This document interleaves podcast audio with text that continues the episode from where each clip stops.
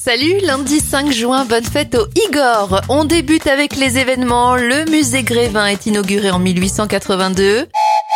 En 1883, c'est la mise en service de l'Orient Express, le train de luxe qui relie Paris à Istanbul. Et Yannick Noah remporte le Grand Chelem à seulement 23 ans en 1983. Les anniversaires de stars, la chanteuse Cecilia Cara, vue dans la comédie musicale Roméo et Juliette à 39 ans, 32 ans pour le streamer Ninja, l'acteur Mark Wahlberg à 52 ans, 74 pour Guy Carlier. Et Didier Abdel souffle ses 53 bougies.